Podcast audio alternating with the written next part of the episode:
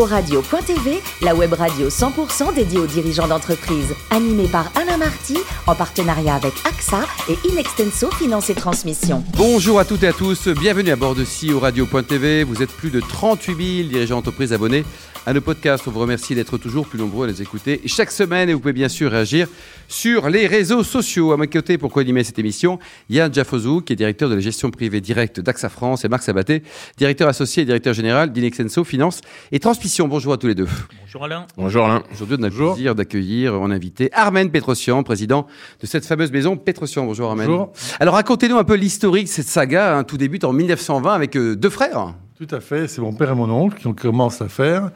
Et donc ils partent euh, dans les années 15, 16, ils partent de, du Caucase, le Caucase qui à l'époque appartient au Tsar, puisque c'est ce qu'on oublie toujours, c'est que le Caucase était à l'époque euh, sous dans l'empire du Tsar. Donc ils partent à cette époque-là parce qu'il y a des programmes anti-arméniens à l'époque, euh, que ce soit à Bakou ou ailleurs, et puis commencent les guérillas anti-arméniennes qui termine par le génocide de 1915. Donc, euh, en fait, c'est un moment où il y a euh, énormément de désordre. Donc, ils arrivent, en fait, euh, via alors, différents pays. Et pourquoi la France? Bah, tout simplement parce que la bourgeoisie de l'époque du tsar parlait tous français. Et le référent, c'était oui. non, ils parlaient tous français. il, il, on ne peut pas être, avoir fait des études et pas parler français, c'est impossible on disait qu'on a bien changé tout ça. On parlait du, on parlait aux Russes pour parler aux, employés. Voilà, c'était c'était ce qu'ils se disaient à l'époque. Donc euh, en fait, ils parlaient allemand, ils parlaient euh, français, ils parlaient bien sûr les langues du Caucase, qui étaient polyglottes, et, et des grands commerçants évidemment, malgré que un était architecte et l'autre était euh, avocat. Et alors pourquoi le caviar? Bah, Tout simplement parce qu'ils pouvaient pas exercer leur leur leur métier. Donc ils se sont dit en France, le caviar n'existe pas. Nous, on connaît le caviar, eh ben, on va y aller. Ça y est, on y va, quoi. Et alors, vous, Armen, vous avez bossé toute votre vie au sein de l'entreprise familiale ou vous avez fait des, ah, des bêtises dans d'autres boîtes avant Je suis presque né dedans. Oui. Donc, puisque je suis né dans l'immeuble à côté. Mais en fait, j'ai fait une maîtrise de gestion. Euh, après, j'ai commencé à travailler tout de suite après. Donc, moi, je suis dans l'entreprise depuis 1972. Euh, enfin... 1972, quoi. Alors, ce marché mondial du caviar, il se porte comment en termes de production et de consommation, Armen? Alors, il faut dire que dans les années euh, après la perestroïka, il y a eu un énorme désordre dans le marché du caviar parce qu'il y a eu pléthore de pêche illégale pour euh, et donc les gens cherchaient de l'argent, et donc ils pêchaient de l'esturgeon et ils ont pratiquement euh, rendu l'espèce en danger. Et ce qui fait qu'en 1997, euh, l'esturgeon a été inscrit au CITES comme une espèce en danger. Et de là a commencé une, une, une surveillance effectivement très importante. Et nous nous-mêmes, on a été acteurs avec un groupe d'entreprises avec une ONG pour protéger les esturgeons et on a fait partie de CITES depuis euh, pratiquement depuis cette époque-là jusqu'à aujourd'hui. On est, euh, on fait partie des, des, groupes de travail du CITES concernant les esturgeons. Donc on est fortement impliqué, mais en même temps, c'est vrai qu'en 2008, il y a un gros coup d'arrêt, mmh. puisqu'en 2008, toute pêche a été interdite. D'accord. Et en 1998, c'est le moment où a commencé les contrôles avec les quotas. Et ce qui a été la chance du caviar d'élevage, de caviar d'esturgeon d'élevage pour être précis. Donc euh, les prix ont, en 98-2000 ont été stratosphériques et ça a donné en fait une valorisation possible à l'esturgeon d'élevage. Et donc c'est comme ça que c'est venu. D'un côté, l'élevage a monté et de l'autre côté, le sauvage a baissé. Et en 98, pratiquement, on avait échangé entre 98 et vous aviez inversé la, la tendance. Complètement inversé. Et aujourd'hui, il n'y a, pas de surproduction aujourd'hui? Et on a été parmi les premiers d'ailleurs à commencer à vendre le caviar d'élevage. Euh, en 98, on a commencé à vendre du caviar d'élevage chez nous. À l'époque où tous nos confrères disaient que c'était complètement idiot, qu'on avait cassé le marché. Pas assez noble. Mais aujourd'hui, le caviar d'élevage peut être de très bonne qualité et peut être aussi extrêmement mauvais. Ouais. Et en France, on en fait hein, dans, du côté de Bordeaux, il n'y a, pas que des grands crus. Hein? Alors, il y a, y a une production en France, mais il y a une production aussi dans tous les pays du monde. Il n'y a pas un continent qui n'a pas un élevage de caviar, que ce soit en, Asie, en Chine, en Corée, euh, euh en Afrique. Euh... Et le caviar chinois, me dites pas qu'il est bon, Armen, quand même. Ben bien sûr qu'il est même excellent. Il est excellent. Voilà, il est excellent. Mais comme toujours, c'est pas le c'est pas l'origine qui fait le caviar. C'est C'est comme non, oui, c'est les surgeons, bien sûr, mais c'est aussi surtout la manière de le travailler et le, le, le choix qu'on en fait. C'est un petit peu comme le, dans, comme pour le café. C'est pas parce que vous avez un plan de café qui vient d'un endroit qui est connu que pour autant il est bon. Donc il faut tout un travail de sélection des fermes, il faut un travail de, de, de, terrain. Si vous voulez, nous on est devenus spécialistes des, des, de la ferme parce que on a appris ce métier, c'est-à-dire surveiller les fermes, la, la densité de, l'eau, de l'eau des poissons dans l'eau, le type d'élevage en bassin ou en cage, euh, euh, quelle nourriture est donnée. Euh, donc il y a tout un tas de paramètres qui font qu'au départ, un esturgeon peut être bon. Et après, il y en a un deuxième, c'est que les esturgeons, compte tenu de 300 millions d'années de génétique, il n'y en a pas dans la même ferme, même endroit, avec la même nourriture. On peut avoir des, deux caviars totalement différents. C'est bien compliqué cette histoire-là. Hein c'est bien pour ça qu'il faut, il y a des spécialistes comme moi. en fait, il faut connaître le prénom de chaque esturgeon. Enfin, alors, dites-nous dans l'actualité, donc l'activité, hein, donc de votre ETI, c'est une ETI. Oui, il y a le caviar, certes, Armen, mais pas que. Non, pas, pas que, puisqu'on a multiplié un certain nombre de, de branches. D'abord, dans les années 30, on a été parmi les premiers à avoir une fumaison de, de poissons, de saumon que l'on a toujours. Euh, il y a plus de 4000 mètres carrés d'usine qui se trouvent à Angers. Donc on a une très grosse production là-bas de saumon fumé, de poissons fumés, de tout ce qui est, on appelle, le, je déteste le mot, mais charcuterie de la mer. C'est horrible. Bon, je vous le dis quand même pour que vous compreniez à quel point c'est horrible. Non, mais euh, manufacture de la mer peut-être. Voilà, manufacture de la mer. enfin, tous ces produits comme des taramas, comme des, des, des bien sûr différents poissons fumés, mais tous des préparations. Et on va jusqu'à faire euh, des produits de pâtisserie dans l'usine d'Angers, c'est-à-dire par exemple les pirochki, euh, mm. les, toutes les spécialités russes que l'on vend. Donc on a toute une gamme qui va euh, du poisson fumé, du caviar, les œufs de poisson qui sont très importants, œufs de brochet, œufs de saumon, œufs de poutargue. C'est bon tout ça. Voilà, hein. tout ça. On a un catalogue pratiquement de plus de 100 pages avec tout, euh, tous ces produits. En fait, on 80%. On trouve tout chez Petrosian en fait. Hein. Absolument tout, presque tout. Marc, vous êtes client ou pas? Moi, je suis euh, passé déjà en boutique euh, pour déguster. Dans le 7e arrondissement, c'est ça? euh, Exactement. Donc, euh, non, non, pas, pas, client régulier, mais effectivement amateur, oh, amateur de caviar. Lâchez-vous un peu, Marc. Moi, j'ai une question. Vous, vous, évoquiez 100 pages de catalogue, une entreprise qui a presque, qui a plus de 100 ans aujourd'hui. Oui.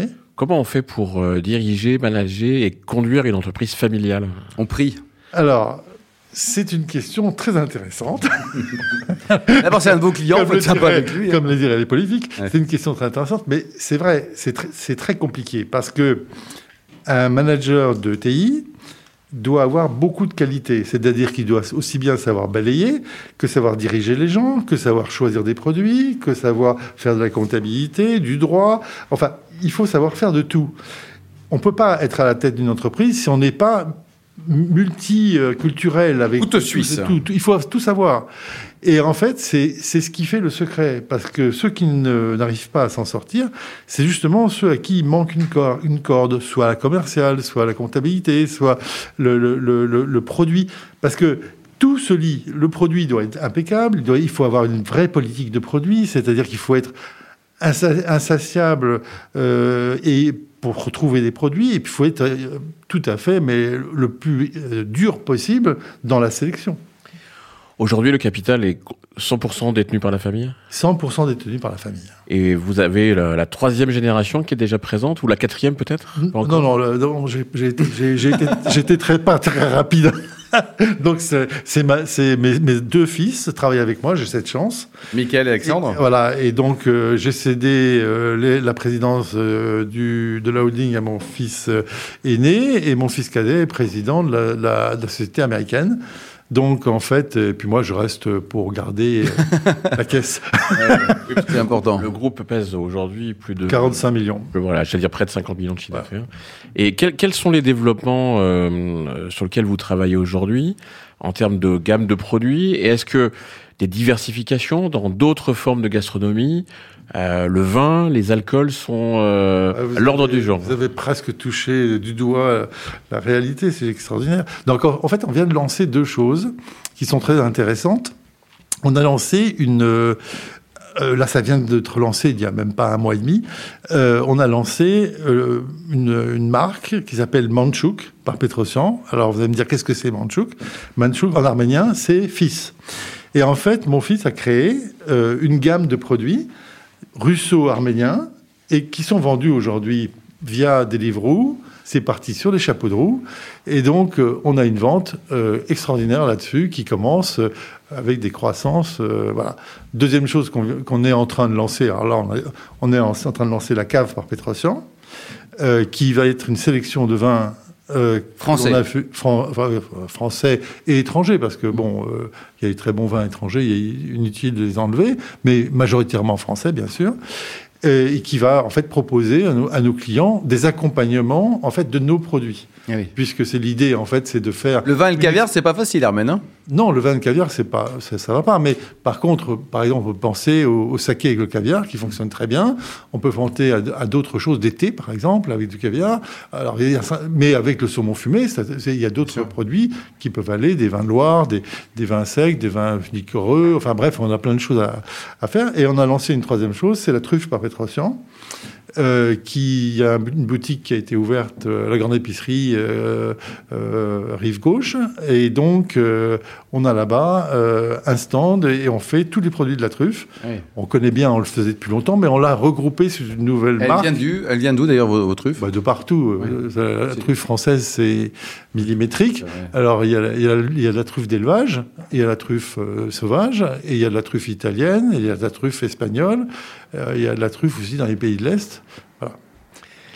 Et, enfin, pour rester dans cet univers de gastronomie, euh, le restaurant Petrosian a été euh, un, vaisseau un peu amiral pour la marque, euh, très réputé.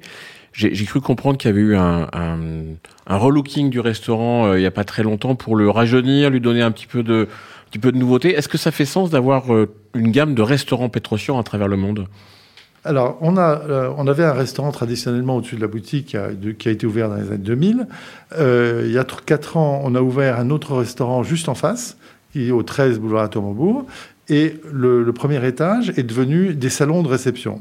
Bon, manque de bol. Oui, pas en ce moment. Il y a, il y a, il y a le Covid, donc euh, ça, ça, ça a fait un peu flop. Voilà, donc, mais ceci dit, on a, on a quand même pu avoir une activité, même minime, avec toutes ces gammes nouvelles de vente à emporter dont on vient de parler. Yann, vous êtes client vous aussi ou pas? Rarement, mais oui. oui, oui.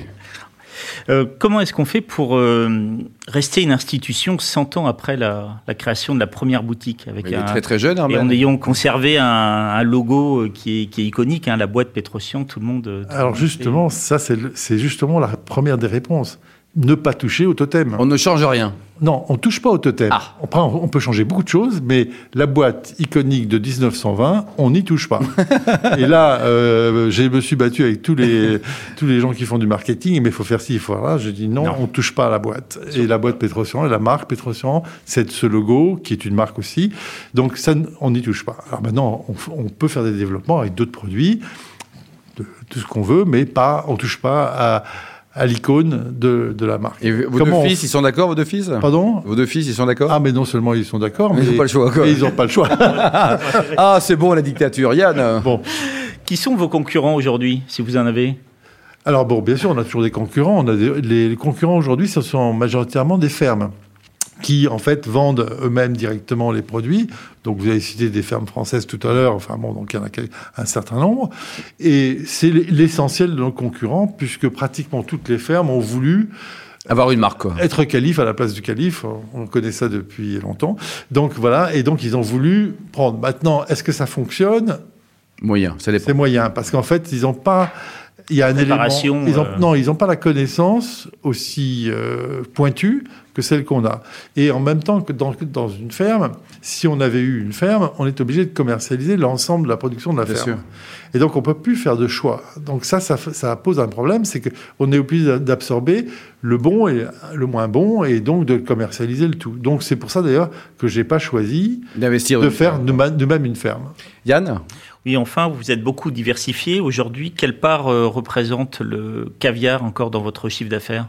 Aujourd'hui, on est à peu près 40% caviar et 60% euh, les autres activités, que ce soit les restaurants, les boutiques, la vente à emporter, la vente par Internet, euh, tout l'ensemble du reste et tous les autres produits. Saumon, saumon fumé Saumon fumé, c'est beaucoup, c'est plus de 30%. Puis après, il y a tous les autres produits, la truffe, tout ce qu'on a, tout ce qu'on a vu un petit peu, puisqu'on fait de l'huile, du jus des biscuits. Euh, on trouve tout, Yann, chez Petrosian. C'est pour terminer. voilà. Ahmed, quand vous bossez pas 24 sur 24, imposer votre vision des logos, de tout ça, vous avez des centres d'intérêt, vous collectionnez des choses? Qu'est-ce qui, qu'est-ce qui vous émeut? Ah, moi, je collectionne plein de choses. Je suis un collectionneur dans l'âme. Déjà, je collectionne tout ce, les, tout ce qui est euh, quelque chose à voir avec la Russie, l'Arménie, etc.